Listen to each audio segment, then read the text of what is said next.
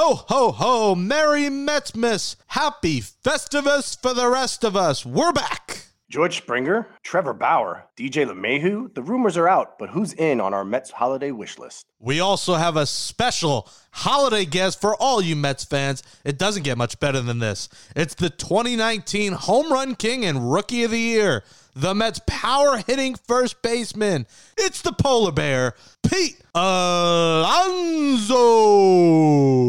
All that and more is next on a Merry Metsmas edition of Amazing But True from the New York Post. Queens, New York, Mets take the field. so amazing. Amazing but true. Orange and blue, so amazing. Here's the pitch. New York folks, It's out of here. we got you. And now, here they are Brooklyn's own number 27, the FI double GIE, Nelson Figueroa. Astoria's finest, number 69. It's Jay Swizzy, Jake Brown. Ooh,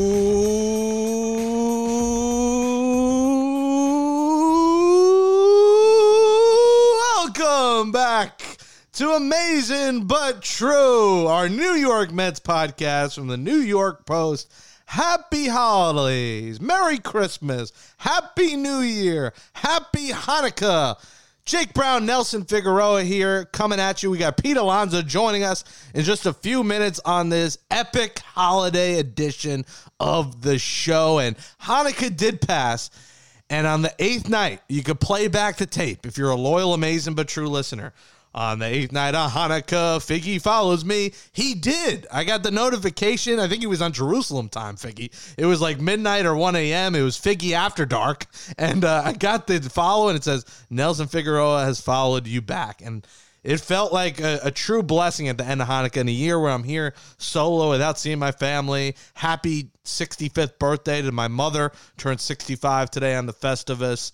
She looks 45, so shout out to you, mom. But on the eighth night of Hanukkah, Figgy followed me. That's right. I told you I'd come through for you, bro. It, it was a long time coming. I've uh, been a fan of your work uh, for a number of years First now, time, long time. Yeah, but now that uh, I've gotten that over with, do you get a alert if I unfollow? Does that happen? Well, that's? I checked the next day to make sure. I was like, he might unfollow me quick. I will be not happy if you do. it. Don't you dare No, do no. it now. You won't. No, no. 2020, 2020 was uh, not kind to uh, any of us, so I, I wouldn't do that to you just yet. Yeah, that would have been really putting me through the ringer uh, if you did that. But yeah, we're excited, man. We got uh, Pete Alonso coming on the show for probably a longer interview than any show's ever done with him. So, you know, weird flex, but okay. Um, but yes, I mean, it's a 40 plus minute interview with Pete. So that's going to happen in a few minutes. But we wanted to come at you for the holidays.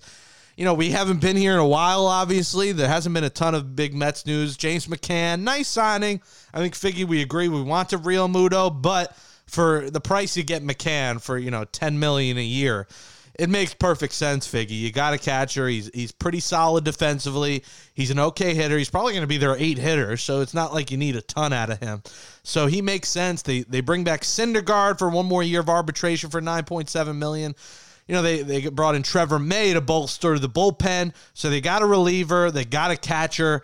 Um, we'll get into in a minute who else. But so far, so good for Steve Cohen. And what has been a slow moving off season with a lot of teams struggling financially because of getting hit by COVID. It might take a while for these moves to hit that the Mets really want. Yeah, those hundred million dollar plus players, they're not going to be signing uh, until after the new year, probably closer to when whenever spring training is going to roll around. You know that that's still up in the air right now as well. We have the vaccine rolled out, so they're trying to get as many people uh, vaccinated as possible, and then have an opportunity for some kind of normalcy with the season. And I, I don't know if a team is willing to put some guaranteed money out there before we know what's happening next year. Just in life in general, putting more than 100 million out there, guaranteed money. I don't think I don't see many teams doing that. Remember, Harper and Machado, who were guaranteed 300 million dollar players, they didn't get their signings until February uh, right before spring training actually started. So I'm not looking for uh, any of these guys to be blown away with some low ball offers just to get it in before the new year. Sometimes you got to get it in before the new year. You know, you got to before the before the new year hits. You just got to get it in. No, that's usually how it happens because players like to uh, know where they're going in the upcoming year. But uh, you know, for most of us, uh, if you can get it in once or twice before the new year, that's when you do it. Yeah, I mean, I'm trying.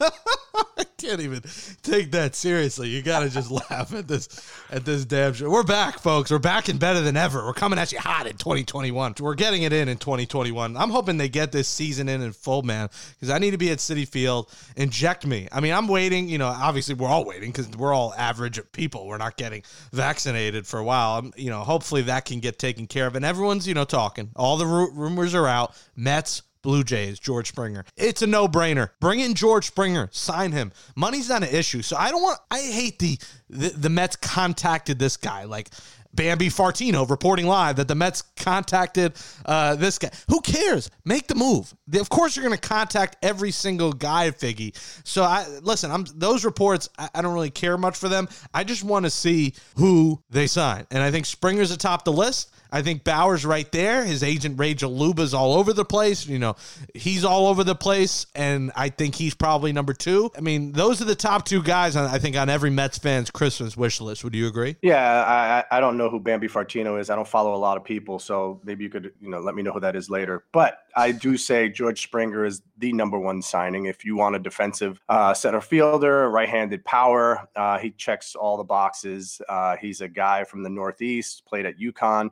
So I, I see him being a, a, tremendous addition to the Mets lineup, something that they need more so than Trevor Bauer to me. I'm not hating on the guy. I really am not. I promise you guys, I'm not hating on the guy. He's a tremendously talented pitcher. There's just a few red flags that pop up for me when it comes to him. And one of the things that he had said in previous interviews is that if he wanted to bump up his spin rates, he knew of ways to do that. He famously has worked on using uh, uh, foreign substances to enhance his spin rates. And all of a sudden, lo and behold, this year of the Cy Young, all his spin rates were up about that same exact number, 400 RPMs on all his pitches when it's only 11 games, you can go all out for 11 games. It's what happens the next 11 games. We've seen that happen with a guy like Steven Matz. First seven games of the season, he's fantastic. The next seven games, he's terrible. Last year alone, when he got to Cincinnati, his ERA was over a six. Listen, he had a phenomenal 11 games. He won a Cy Young. That's great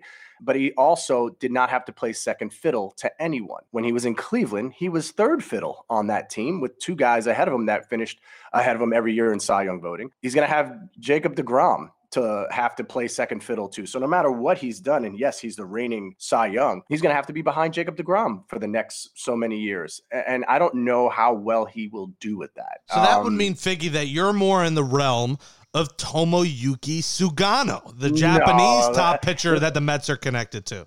Listen, I, you bring you can bring him in, and it's not even about less money. It's just what are you going to get plus the pitcher, right? And I'm looking at a Trevor Bauer where some people can be Robin. This guy has to be Batman. If he's not Batman, then he can't be a Robin. I don't see that being in his nature. I just don't. And I don't know. I, I know what he's doing. He's he's of course playing up to Uncle Stevie and, and saying how he's a genius and Sandy Alderson's a genius and baseball in New York is phenomenal and fantastic. Of course, you're going to do that. And the agent is leading him in that direction because you want to drive up your market. So, but in this offseason where uh, there really isn't a market, do you outbid yourself? for the services of a Trevor Bauer? Or do you go out there and get two guys who are, you know, below that because what are you looking to fill out? You're looking to fill out your rotation. You know, you have a number 4 or 5 in Peterson. You have the top 3 all healthy by the time Syndergaard gets back. You got possibly top three that can compete with anybody with Stroman coming back in the mix.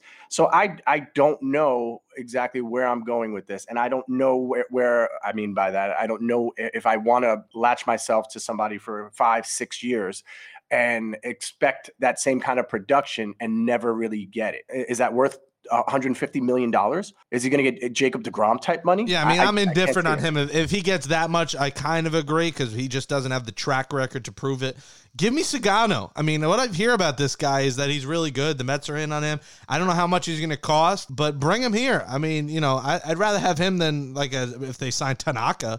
I mean, we know what Tanaka is. We don't know what Sugano is. Maybe lights up the league. Who knows? I think you got to bring in two. So if they can bring in Sugano and Bauer, I think Mets fans will jump for joy. But before we go to Pete Alonso, let's just our wish list. On the first night of Christmas, Uncle Stevie gave to me George Springer. I think center field, plug him in there, gives you options to left field. You can move Nimmo to left. You can play McNeil in left. You can play Dom Smith. You have JD. They have so many guys that can fill in in left field, and it gives you a good defensive center fielder, which the Mets have been missing. So he's number one. Number two is a starting pitcher. If it's Bauer, okay, I'm I'm cool with it. If it's Sugano, cool. But I think you need if it's if it's someone like Sugano, I think you need to bring in two because with Syndergaard now they're saying he might not be back till June. We'll see. The season might not start till May or June. We don't know yet. So I think you really need two pitchers. If they get Bauer, I don't see them bringing in a, a big second name, but someone less, two lesser guys, you're set there. And then listen, I would love DJ LeMahieu if they could pull off. I know I'm I'm hoping for a lot here, but it, we got the money. If you get Springer, maybe Bauer, Sugano, and one other pitcher, a lesser price pitcher, and then get DJ LeMahieu. I think that's a home run. That's a success. And then maybe a couple of the pieces like Liam Hendriks.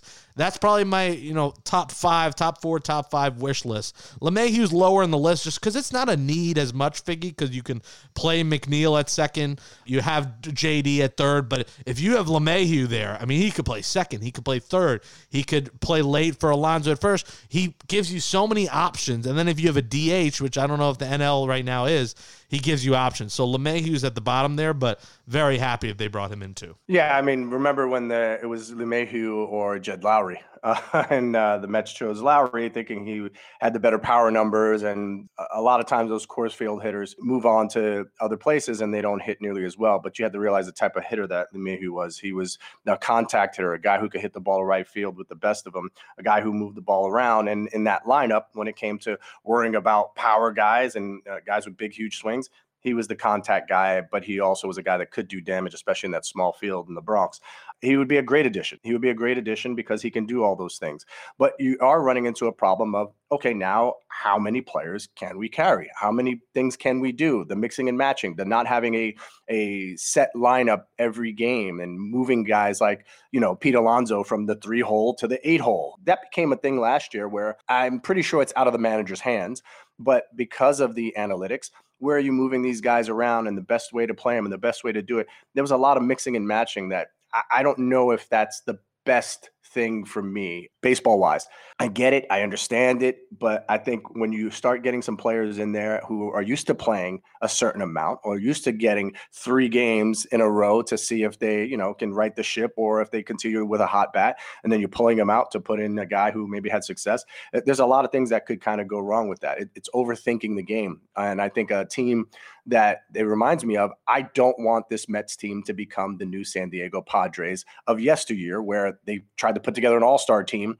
And by June, they were trading away all the pieces. And they, it wound up helping them in the long run because they had to rebuild. But then the next three years, they spent being the laughing stock of the National League West. So I, I'm looking for the Mets to fill some holes. And yes, you want some uh, aggressive competition, friendly competition uh, internally, but at the same time, it's it's difficult for a lot of players to be like, man, if I don't get a hit this game or two hits this game, I might not play again for a while. Look at what happened to Rosario. Rosario went from being the superstar, future or future superstar, everyday shortstop of the Mets to riding the pine for a rookie. So that's something that players get concerned about when they go back because you got to look at precedents. And precedents right now says if you're not getting the job done, we'll put somebody in there who can. And there's no rhyme or reason to it. And you might not understand it as a player, but you have to kind of sign on for it and see the bigger picture where a lot of players can't do that. Jake Brown, Nelson Figueroa, amazing but true podcast, America's favorite Mets podcast. Do us a favor right now if you're listening, subscribe on Apple Podcast, Spotify, wherever you listen. But if you're an Apple Podcast, give us a five star rating, write in a nice review. We appreciate your continued support as we bring you shows whenever news hits. If the Mets sign George Springer, we'll be at you. If the Mets sign Trevor Bauer, we'll be at you. If the Mets sign a backup catcher, we're probably not going to be at you. But for big news, we will be at you. Now, the moment you've all been waiting for. Joining us next on Amazing But True. It's the polar bear, the Mets first baseman. Everyone loves him. It's Pete Alonso coming right up. Joining us next on Amazing But True is a first baseman with an iconic fellow dad bod in his rookie season with the Mets in 2019. He broke the major league rookie home run record, cranking 53 dingers, which also made him the MLB home run leader and the first Met to hit 50 homers. He, of course, won the NL Rookie of the Year and made the All Star team as well. Because of just 60 games in a funky 2020, he hit 16 long balls last year which brings his career home run total to wait for it, the nicest number, 69. He changed the game where his enthusiasm and passion helped him create the LFGM lifestyle, making LGM a thing of the past. He's a Tampa native, a Gator, and most importantly, he's the polar bear. Let's give a warm, amazing, but true welcome to the Mets first baseman, number 20, Pete Alonso. Pete, it's Jake Brown, Nelson Figueroa. Welcome to Amazing But True. Happy holidays, Merry Christmas. How are you? I'm good. Thank you guys for having me on. Yeah, we appreciate it, man. What is uh what's life like for you? I know you're down in Florida, the sun is shining. You told us before we started you actually enjoy the snow. Unlike me, I hate the snow, hate the cold. Uh, but how's your, your little COVID off season? How's everything going?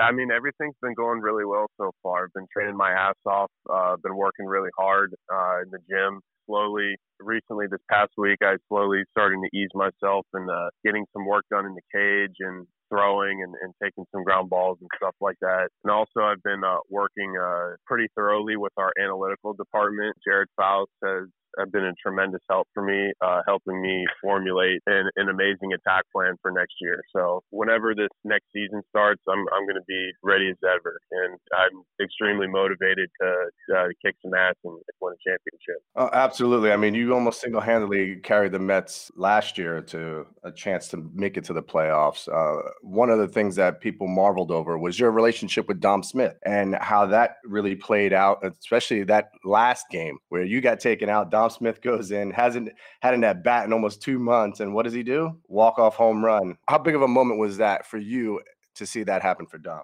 Dom's a great player, and it, it, it's I, I love seeing I love seeing my teammates succeed, and like that moment was extremely special, especially uh, coming off the bench and not having an at bat, and then legitimately just finishing up rehab, not going anywhere because it was September, late in September. Uh, there wasn't any minor league ball going on, so he couldn't go on a rehab assignment. He legit just cold turkey just jumped jumped right in the batter's box and put a hell of a swing, hell of an at bat, and he just went went like he just went in that box, guns blazing. It was that was special. And then last year, seeing him absolutely ball out, it was that was that was cool. I mean, he I mean he he's a hell of a player, and I, I love I love seeing not just Dom but all my teammates succeed because a it helps us win, but also it's like playing well and, and, and doing well. It's it's it's awesome like for him personally. So it's it's great all around. Pete, there's a level of excitement amongst the Mets fan base. We got the richest owner in sports. He's got four. He's wiping his ass with billion dollar bills, Pete. He's got more money than anyone on the planet. Fourteen billion dollars. Mets fans, we all think we're getting every free agent known to man. What do you think of Steve Cohen so far? Do you guys have like a group text exchange? Have you guys texted or called each other? Have you been in contact with him? Yeah, so uh, I actually I, I talked with him. Uh, I believe I'd probably say a couple weeks ago, and it was just a, it was like a, it was a short eight minute phone call, but I, I really enjoyed talking with him. I mean, he's he seems extremely enthusiastic about uh, about the future, and I mean, it, it's been a it's been a nice off season so far, and it's it's been it's been really really really great and i'm excited to see what team we end up with at, at spring training uh, when we fill when we fill some of the gaps but it's been great so far and i'm just anxious as anybody else to see who we get because it's i mean it's fun. I mean i get to see who my uh, who my new teammates are. Has he told you his grand plans? Are are, are we getting george springer trevor bauer? Like do, do you know what's happening here?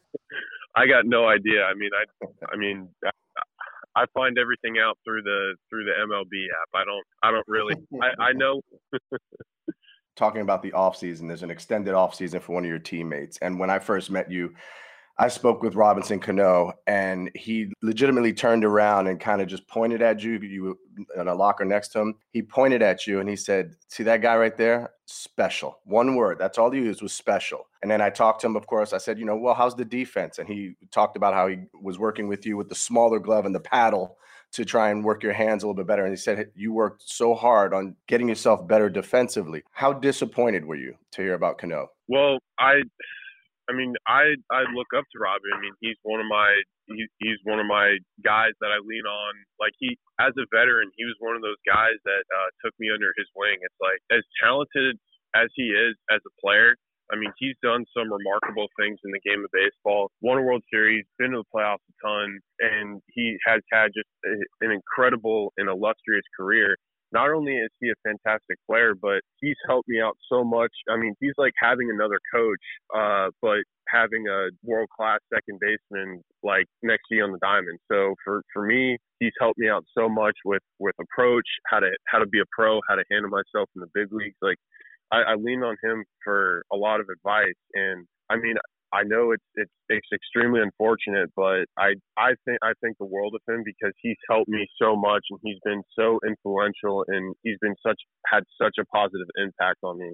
I mean, he's just one of those guys that just, that just took me in, and I and for this and for his like um for this next year, I know it's going to be it's it's going to be really tough for him. And coming back is is going to be uh, after not playing. It's that next year. It's it's going to be tough. But I mean, I, if there's anybody that can that can handle it, I know it's and and go through this tough time and come out stronger and and, and better for it. I know I know it's going to be Robbie. You mentioned coaching, Pete.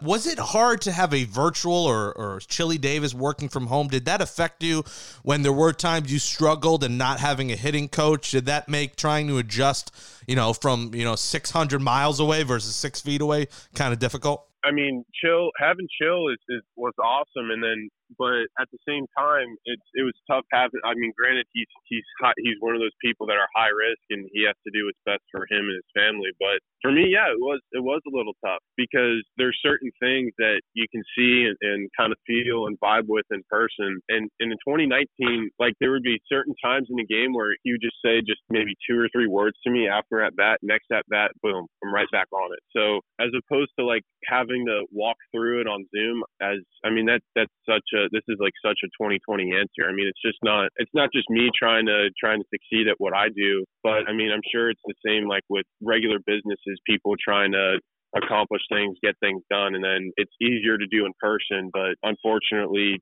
like we're left with Zoom. I mean, Zoom's great, but it's it's still not in person, hands on, like um, like we're kind of used to. So uh, it was different for sure. I mean, I, am looking forward to having him back in person uh, in the cage and in the dugout in 2021. I see the stock rising already for Zoom and the MLB app right now. It's just kind of moving up a di- direction on the uh, stock market. Pete's plugging them away. One of the biggest things that I think uh, Pete can talk about is the lack of fans last year, and how did that affect you not having actual fans and only seeing the cardboard cutouts that were out there at Citi Field? I mean, granted, I, I love the game of baseball. I think I'm I'm so happy that we got to play last year because I mean, not not just for us as players, but I feel like for fans as well, it it, it allows some sort of like escape from or like mental escape or just like okay you know what sports are i know sports aren't weren't normal in 2020, but at least they're played and we get to figure it out uh, in in some way. And I'm happy that not just us, but all all the other major sports figured it out and we, we got to play. But I'm I'm so damn excited to have butts back in the seats. I mean, I, I miss people going absolutely bonkers after Jake gets a big strikeout or or Mike or Nimmo or anybody else makes a hell of a play in the outfield or someone hits a home run or, or something like that. Like I, I miss I miss feeling the ground shake from people going bonkers at Citi. So it's um I, I miss that. The virtual noise didn't cut it for you? No, absolutely not. I didn't think it would. I yeah, didn't think I mean, it would. I'm, I'm, a guy that goes to 30 to 40 Met games a year. So for me, I mean, it sucked. I mean, just not being there and just like my social life took a hit. I mean, where, where am I doing now? Like on, on a Tuesday night, I'm usually going to, you know, Citi Field after work. Instead, I'm watching at home. So I, I ho- definitely hope there will be fans. I'm a little worried, Pete. They've, you know, there's been talks of the season maybe being pushed back to May, June. I don't, I don't know when they're thinking. Wait, maybe for more people to get the vaccine so fans can come in the building. Uh, what's your thoughts on a potential delay of the season happening? Well, I- think we, we figured out how to play during the worst part of the pandemic without a vaccine. And with more and more people getting a vaccine, for me, there's I don't think there's a reason why we, we can't play without fans. And then once more and more people are getting vaccinated, then slowly bring people back in. Like we had like I think we had like 12,000, 15,000 people at the World Series game or at the like every game in the World Series. So I think that and that was like without a vaccine. So if we don't have a vaccine in in like October, November, then we can if we have a vaccine now, and then there's going to be more and more getting pumped out to uh, the public. We, got two companies with the coming out the vaccine, and I, I don't see why we can't we can't play because now we have a vaccine. We have the protocols. We we know how to play in a pandemic because we proved we could do it last year, and it just I, I think it just makes too much sense. Was that uncomfortable, Pete? Like last year, having the mask, the protocols, can't spit. I have to imagine that's kind of crawling in the back of your head while you're playing, trying to deal with all these rules, protocols, not going out when you're at the hotel, going out to eat, got to get room service. The uncomfortable nature of the season, everything surrounded, it had to have an impact on you mentally and on the field. Well, I mean, yeah, it's uncomfortable, but at the end of the day, it's like we're we're playing ball, you know. I mean, I'd, I'd much rather feel uncomfortable, and I like I'm so happy that we we got to play because I mean, for me, I, I love the game so much, and uh, yeah, it's, it's frustrating, it was annoying, this and that, but I mean, playing the game that I love, I mean, that's I mean, for whatever for whatever time between the lines, it I mean, to me, it's it's um like I, I love playing. So I last year, if if we were to redo it over, then I'd rather go through what we went through with the protocols than than not play at all. For you, your relationships are, or th- did that curtail you? I mean, the whole high fiving, that's that's part of your game. Like being that uh, kind chest, of a chest bumping, thing. belly bumping, all that. Yeah, all that stuff. Like even just the home run celebrations, it kind of left you a little dry. Yeah, I mean, it, it was uh, it was definitely it was definitely weird. That's for sure. But I mean, next year I think that there's going to be fans in the stands. I think that there's going to be celebrations. We can spit, talk to people, and be normal because we we got the vaccine coming. And I, it may not all be right at once, but I think that through the course of, of next year, everything will be introduced kind of incrementally. Because I, I, don't think that we're gonna we're gonna jump in the deep end like right away or do the whole sink or swim. I think the best way I can kind of describe it as you take a four year old that kind of knows how to swim, you take him in the shallow end, and then take him deeper, deeper, and deeper, and then see what happens. If you can swim, you can swim. You know. So I think that's kind of how what the approach is going to be for this year. It'll be okay. We'll test the waters progressively throughout the whole thing. I always thought that the idea would be to kind of space it out and have a 20% kind of thing and have people around. But I'm looking forward to this year and looking forward to you having many, many at bats and, and uh, home run trots and celebrations. Inject me with that vaccine. Inject it in my veins. Get my fat ass to Citi Field, eating a chicken parm hero, maybe some lobster fries, a couple. Of, you know, I would do anything to pay sixteen dollars for an overpriced Bud Light right now, Pete Alonso. You seem like a guy who would be like the great beer pong partner, Pete. Uh, are are you a beer pong champion? What's your beer of choice? Well, I, I'm I'm not a beer pong champion by any means, but I do like beer. There's a lot of stuff I like, but it, I like. Um, I mean, it just depends on what type of mood I'm in. If I'm having like, if I'm having maybe one or one or two, then I'll have like a nice IPA with a meal. But favorite beer of all time is Pliny the Elder. Wow, I don't even think I've heard of that. What what is it called? Pliny the Elder. So the Russian River Brewing Company, um, they're the only people that make it. Last year when I went to San Francisco, I had them get a 24 pack of it. So this company is, or the the brewery, I think it's in the Livermore Valley, and it's it's it's the absolute best. It's the bee's knees, and it's pretty tough to get. And I, in in my mind, I think it's like the the holy grail of of, of beer. Wow, everything wow. you want. Their stock just rose like a man in gray sweatpants at a Playboy mansion. I mean, it's pretty pretty amazing. Uh, that that's awesome. Now I'm gonna, I'm not a huge IPA guy. I've actually Pete become a big. I don't know if ain't no laws when you're drinking claws over the pandemic. Oh, been been on been on my White. Claw game. What what are your thoughts on White Claws? I I'm not I'm not a fan. I'm not a fan. I told Jake it's like pumpkin spice lattes when the fall hits. That's Oh, yeah. how I'll, I'll treat White Claw. Thank you. Um, Pete Alonso is, is joining us. Uh, Pete, tell us about about homers for heroes.org. You guys are supporting troops. You're hitting homers donating money. Tell us about what you and Haley are doing with that. Yeah, so uh, thank you for bringing that up. This past season, we had a um, it was a it was a really really successful first year, uh, especially in, in a pandemic. So we worked with um, the Dream School uh, to help provide uh, resources for those kids uh, this coming year in a, in a tough time. Also, we launched the uh, the 60 60 heroes and 60 games campaign. So that basically just highlighted just just heroes in, in different communities because you don't have to wear spandex tights and a cape and have superpowers to be a superhero. You just have to impact people in the most positive way and, and leave a, a lasting impact. And we recognize those heroes and, and we really appreciate uh, everybody that uh, let us uh, share their stories. And then also this holiday season, um, Haley and I, we are, we're in the, we're almost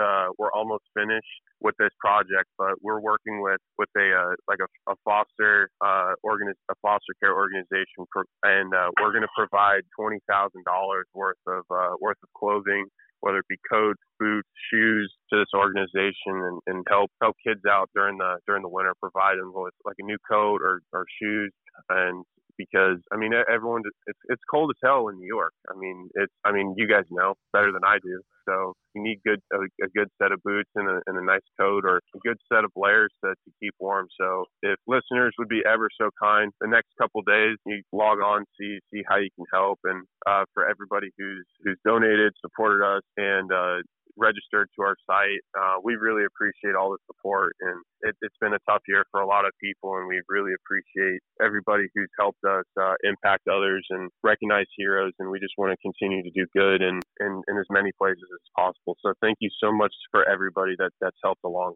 We really appreciate that. Yeah, Pete, I, I have to say, you have uh, also personally for me, uh, there's been several occasions already in your young career that you have stood out other than you know with your big swing. A charity that I work with, the uh, High Lifeline, Team Perry and uh, Perry Finkelstein family, uh, the Finkelsteins, they went nuts. They got the jersey from you with the letter, and uh, it was such a special thing um, you went above and beyond and it wasn't just your name being used for a charity. You took it personal. You uh, were able to give them the jersey from that game that day that you honored them and all the things that they do and i want i thanked you for that immediately as soon as i saw it.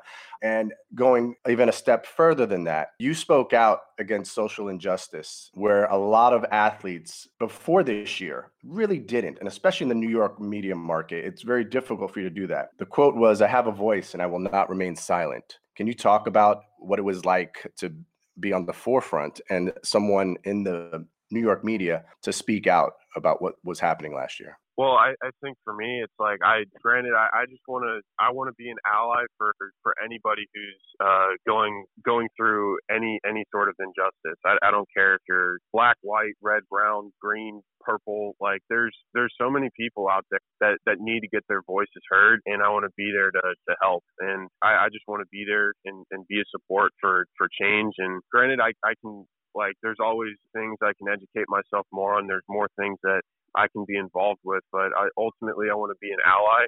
And ultimately, if you see something uh, that's that's wrong, call it out, call bullshit. And that's the best thing you can do is just speak up and and and make a stance, draw draw a line in the sand, and just say, hey, listen, like enough's enough. If if something's wrong, then then call it out and say it how it is. That I mean, change doesn't happen if if you don't if if you don't call something out that's wrong and and, and do do something to uh, for change. Pete, I just got back from running through my local brick wall after that. I'm, re- I'm ready to roll now. Jeez. Um, Pete Alonso joining us. Follow him on Twitter at Pete Alonso underscore Alonso 20 and Polar Pete 20 on Instagram. Pete, you kind of took that leadership role on, I feel like pretty quickly. Rookie year this past year. It's rare to see that at a young age. You kind of, you know, you're not a New Yorker, but you felt it felt like you were a New Yorker, like you were Met through and through. Did you find it important to kind of be a leader early? And once guys saw you, you know, you were hidden so well, um, that leadership role, you know, you kind of took on. Well, I, I, really appreciate you calling me a leader, but I mean, for me, I, I just honestly, I, I just speak my mind. I don't well for the for the for the worse, and I, I'm just I feel like I'm just a, a stand up guy. I don't really I didn't really say like, hey, like I'm the leader. I just wanna I just wanna just be there for my teammates, play the best I can, and impact people in a positive way. I mean that's that's all I want to do. I that's like I didn't I, I don't want to say I I mean I didn't ask for it. I just kind of just stepped in and I, I just was myself and I, I just want to continue to to be myself and I, I just want to just have an impact on obviously like on the ball field I want to be the best player I can be. I want to be I mean ideally I want to be the best in the world, but ultimately what I do between the lines, it's important but it's not everything and I just want to be the best teammate, best person I can possibly be. Yeah, a lot of people that I've talked to, they said that this isn't an act. This isn't somebody trying to lead. This is just who he is and everybody else looks over and they're like, "Yeah, look at this guy. He's a great leader." I mean, people are already saying they could see the C on your jersey. You're the next captain in line, uh, and that, that's something that bears a lot of weight uh, when it comes to getting that kind of acknowledgement early in your career.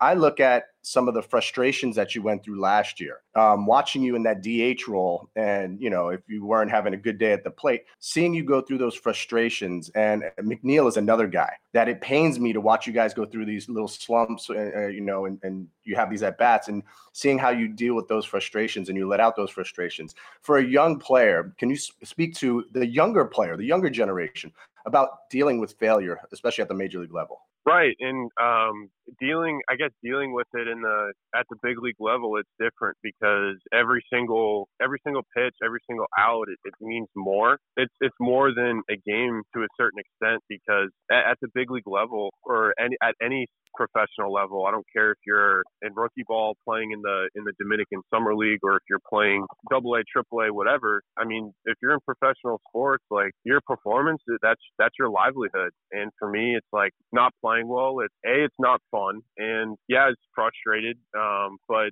to me, like I have to I have to get it out because after I get it out, or if like it's like I like I go in the tunnel, I yell, like, or if I break a bat, it's over, it's done. Like, because like for me, I internalize things, it, it gets worse. But if I let the frustration out, it's like, all right, I'm good. On to the next one. It's it's like for me, it's a way to like flush it. I'm not saying don't use me as an example when I get like that mad or frustrated because that that's a terrible example and I need to get better at that. But but it, it for people that don't understand it, it's it's it's a difficult thing, and I know it's not right, and I know I need to be a better, I need to do a better job at that. But it, I mean, ultimately, it's it's just a like a, a livelihood thing, and it's just frustration because a I know I can do better, and b I know I I could have succeeded when I didn't. Oh no, no. I listen, I'm not trying to condemn you or come down on you because you know no, you're letting those frustrations show. What I'm trying to, to basically get at is that for New York fans, you know what that means for us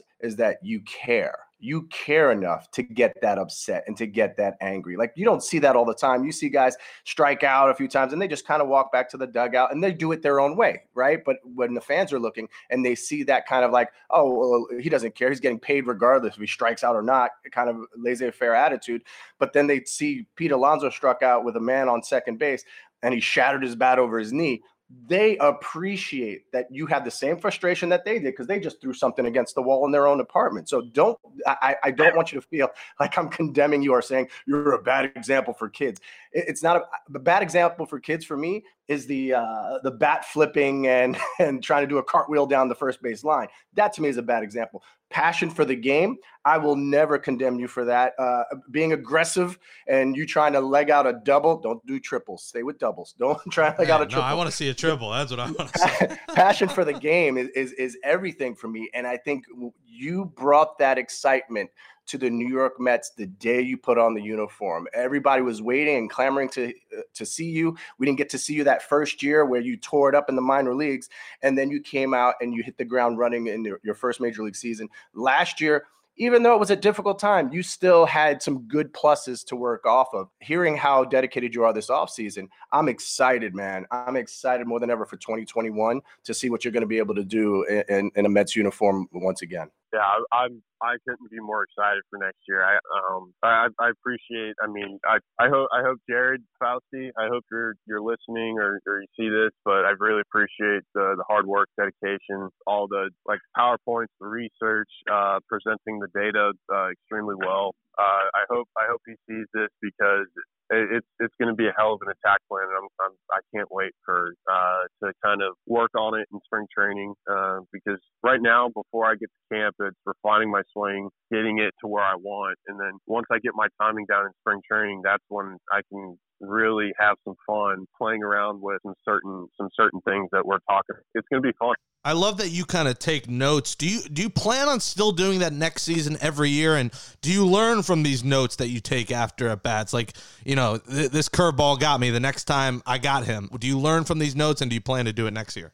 Oh, I've I've been I've done it every single year, every single year since uh since college. Like Aaron Nola, like that ace ace type of pitcher. It's like he loves the backdoors, two seam. Obviously, his his curveball is his that's his that's his bread and butter. But for example, like last year, he just tried he tried to uh he tried to throw like even count changeups when Realmuto was behind the plate. Like you have different pitcher catcher combinations from that day, and I can always look back for the next like when we play like the Phillies or the Nationals or the Dodgers or whoever. I say, okay, so and so tried to do this this day. They're probably going to do that again. So it's I I always try and do that to keep the best possible attack plan for that day. Speaking of the attack plan, I know you know it, it's been a short career thus far, but is there one pitcher who kind of has your number? And working with Jared, you're trying to figure out a way to avoid that uh, continued success for that pitcher. I don't I don't want to say yes and I don't want to say no. I mean there's there's but there there's been days where where I've gotten I've gotten guys. There's been days where guys have gotten me. Um, I mean that's just and and that's the beautiful thing about baseball. It's it's that cat and mouse game uh, that through let's say first time uh first time let's say I'll bring it 2019 so I had a really good day my second day in the big leagues off Stephen Strasburg. Uh I, I think I had I think I had my first double off him. I think maybe my first RBI I. Think I had two at bats off him. I got I got two hits. And then that next series he came and absolutely shut me down that next series at Citi Field. So it, it honestly, it's that cat and mouse that that it's that marathon of 162 games where if you see a guy three, four, maybe even five times, depending on the where guys are at or at the rotation when you play them. So I mean, it's it's it's not about getting guys certain days. It's about outlasting them over the course of the year. And there's there everyone has their days and and I have my days sometimes. Yeah, you know what's incredible about that answer is that normally you'd be like, yeah, this guy, you know, struck me out a bunch or whatever. The way you're looking at it is, yeah, he may have had his day. He won the battle, but I'm going to win the war. So over a 10 year career, you know, let's see who ends up on top and how those numbers change. I know that was when I was going up to the minor leagues, I was having great numbers in the first half and I didn't get moved up. And one of the coaches said, you know, I'm surprised you're still here. And I said, I am too. And he said, well, you know what? in the major leagues, you're going to have to face the same guys for 10 years. You're going to have to figure out ways to keep getting them out. That's some of the things that they want to see. So I love your answer about, yeah, you know, he may have had my number. I may have had his number, but, you know, it, it's not over yet. So let's see where that, where that can go and learning from those and being able to kind of play that chess game of, okay, he got me this time on that. I'm going to see if I can attack him early in the count or whatever it may be. And that's what it all comes down to is making adjustments at the major league level. Yeah, exactly. And also, pitchers are supposed to get, or pitchers are supposed to get me out more than 70% of the time. If you guys get me out 70% of the time, you're not doing your job. Because if I succeed three out of 10 times, then, then, then I'm, I'm, I'm feeling, I'm feeling sexy about myself.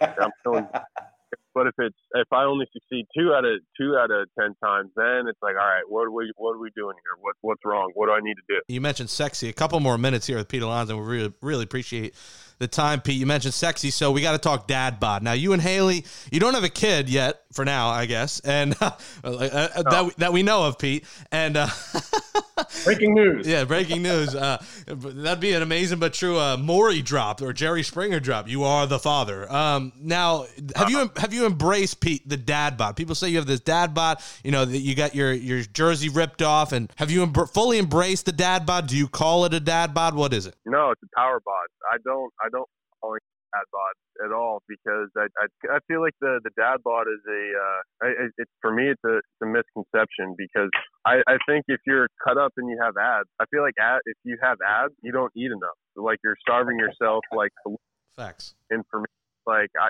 I I think I'm one of the strongest guys in Major League Baseball, and if I didn't if I didn't have my weight, like granted, like if I didn't weigh the way I was, and if I didn't if my body wasn't the way it was, I wouldn't be able to to hit 53 homers or like I think I got more in the tank as I progressed. I mean, granted, like like I've never had that's just my body type. I've never seen. I've tried. I, I've tried so many times. Like my freshman year, I was I was close. I was close to getting abs at 215, but I hit four homers, and I'm like, all right, that ain't gonna play. or I'm a corner guy. Four homers in a, in a college season is not gonna play. So I worked ass off in the weight room. Like I'm not saying I like I eat like crap because I I eat well. I don't eat food out of a bag. Like I eat I eat fish that I catch. I eat I eat I eat deer meat, elk meat that I that I kill myself. Like I eat clean. I do I do what I can, but that's just how my body looks. I train my ass off. I condition, but uh, I think if you have abs, I, I just don't think you're again like just eat something. Like have have a steak. Listen, Pete, chicks dig the dad bod. I think it's a compliment. I like power bod. Um, I'm gonna call it. I like that the power bod. That's what we're gonna call Pete Alonso. I agree, Figgy. Pete's right. Abs are overrated. Screw abs. Start eating, you, you skinny bastards. Listen, I, I, think Pete has he's hit it on the uh, the nail on the head right there. My thing for him is I've seen guys, especially professional athletes, because they get into that. Oh, you got to lose weight. You got to do this. You got to do that, and it affects their game. It affects their swing. It affects the way they throw a baseball. I I had a guy that I played with in the minor leagues that he was 94 miles an hour. He was heavy set, and they're like, "Oh man, if you just lost some weight, you know, it, it would really help you. It would really do this." He lost the weight, and he was throwing 88 miles an hour and got released later on that year. So when you do some body modifications and you do these body changes, it takes a while to adapt what you're used to doing with your swing or with your arm path to get the most out of yourself again. And so, Pete, don't change a thing when it comes to that your your body type or whatever it is. Remember that playing that long season, I think that's what people or most people would say is the concern. And for you as the athlete, that had to be the biggest concern going from a college season to a minor league season to then all of a sudden 162 games plus. You hear me when I'm saying the plus because I want to see you guys in the playoffs. Let's go World Series. World so Series 2021. Let's go, baby. That's the biggest. That's the biggest difference I think that uh, you're focusing on is that how to maintain that power bod for 162 games plus. No, absolutely. And I, for a big guy, I know I'm not, I don't have Billy Hamilton speed, but I run the base well. I'm sneaky fast and uh, I feel like that I'm I'm really efficient with what I do. I know I'm not the fastest guy out there, but I, I mean, for me, what I do, I need my game is to create force, impact the baseball, and be the best defender I can be. And I'm nimble as hell for a big guy. I can I can do a split. I'm mobile. I'm flexible like that. And as a first baseman, needing like needing to stretch like that that that's my game. I just need to create force, be flexible, and and honestly, like my body like is is is built to last. That's the thing that I'm proud of is that like I'm I'm healthy. Like I'm healthy, and like in August, like granted, like there's no no one's 100% in August, but I feel like that I'm not as tired. Like in 19, I wasn't as tired as everybody else. Being able to outlast people in a long season, and in the minor league, yeah, I played 140 something games, but then I had to go to go to the fall league. So that's so that's another seven weeks of baseball. So that's 170 something right there. And college, I played uh, the 60 something games that we played, and after we got sent home from the season, I played another 55 games in the Northwoods League, which is exactly like riding the bus. In the minor leagues, you, you play like you, you ride those eight hour trips, sleep on the floor, stay in those hotels, eat eat ballpark food, and you learn what the minor leagues is like. And I played probably close to 120, 130 games uh, in 2014. So I, I know what it's like to, to play a game and how to how to pace myself. And I'm going to continue to refine what I do. And I mean, I, I think eventually one day, I'm not saying I'm going to hit 60 like this year because I don't know if I have 162 games, but I think if I stay locked in at the plate. Uh, and stay disciplined in what I'm doing. Like I don't think there's any reason why at some point in my career I can hit 60 or more homers. Yeah, no doubt. One of the things you just said about being nimble and being the best defensive first baseman you can be. In your first season, you were right up there, top three in all of baseball. Might have been even close to number one. I don't remember if it was the National League or overall baseball. In a stat that isn't kept in a lot of places, it's scoops. And that's saving those errors, those throws across the diamond. And we saw a lot of those throws across the diamond from the various third basemen that we had and and sometimes from Rosario scoops and bailing out your teammate. That is such a huge thing that people don't realize um, when they talk about uh, first baseman defensively. Carlos Delgado had joked about David Wright won the gold glove. He wanted them to saw it in half so he could have half of that gold glove for picking out all those throws over from David Wright. So talk about that big part of your game, not just the fielding of the ground balls, but scooping out those potential errors and keeping those guys off base. Oh, absolutely. Um, or or just keeping a or keeping a throw go that goes into the dugout or in the stands, like coming off the bag. I mean, that those are big parts of the game, and I just want to be like being a good first baseman in, in my mind is, is, is the equivalent of being a good teammate because you you got to be there for your teammates if if if something happens. Like I mean, everyone wants to to make the perfect throw to the chest or or right right at your face, but in in a game where people, if you're competing going toe to toe with people, then things don't happen the way that you plan all the time. And I, I want to be there. I want to be there to help and pick up my guys uh, whenever I have the opportunity to. See, Pete, this is why me and Figgy are different. Figgy's the nerd that has stats about scoops, and here I am thinking about scoops of ice cream at, at 9 a.m. So this is where this is where we different. I'm the fat ass, and he and he's got the uh, all the WAR and, and the uh, scoop stats, uh, unheard of stats you can't even find on Baseball Reference. I, I got to ask food. Okay, so could we kept you this long next season? I am going to bring if you eat pizza, Amore's Pizza, the exit after Citi Field. I don't know if you've ever had it, but you in the in the roster, if, if you guys do eat pizza, need to have that because I know you had your College Point experience with Benetteri's Italian Deli, but y- you need Amore's Pizza as well in there next season at some point when fans are back in the building. No, of course, but I honestly I think the best uh, the best the best pie in New York is uh, is, is Paulie Gee. I don't know if that if if they're gonna if they're gonna compete with that, but I'm gonna give it a try. All right, so I'm gonna bring a pie. You, you, I'll bring you a pie. You, you and the, whoever else, maybe Dom. I'm sure Dom Smith will have a few slices. Maybe um, I don't, I don't know who else is a big pizza guy, but Paulie Gee versus Amores. This is the battle that we need, the pizza battle we need in 2021. Let's hope we're back at Citi Field. Homersforheroes.org. Go visit. Go contribute. Pete Alonso good luck this offseason getting ready. Me and Figgy are looking forward to uh, seeing you in 2021 at the stadium, and we hope we get a World Series. We hope we got George Springer under the Christmas tree and Trevor Bauer. Bring them all in, Uncle Stevie, if you're listening to this. Pete Alonso, thanks for coming on. Amazing but true. Oh, of course, guys. Thanks for having me on. That says hasta la vista, baby, to episode 33, the Matt Harvey or John Maine edition of Amazing But True, our Mets podcast from the New York Post. Happy Hanukkah to you, Jake. And on the eighth night, I told you I'd follow you, and I did. But thanks to you and Alex Camerata for producing the show. Catch up on all episodes of Amazing But True by subscribing on Apple Podcasts. Give us a five star rating and write in a nice review, please. For Nelson Figueroa and his Twitter follow, I'm Jake Brown. We'll be back whenever the next Mets news hits. Cough, cough, George Springer. Merry Christmas and happy holidays, folks. Stay safe.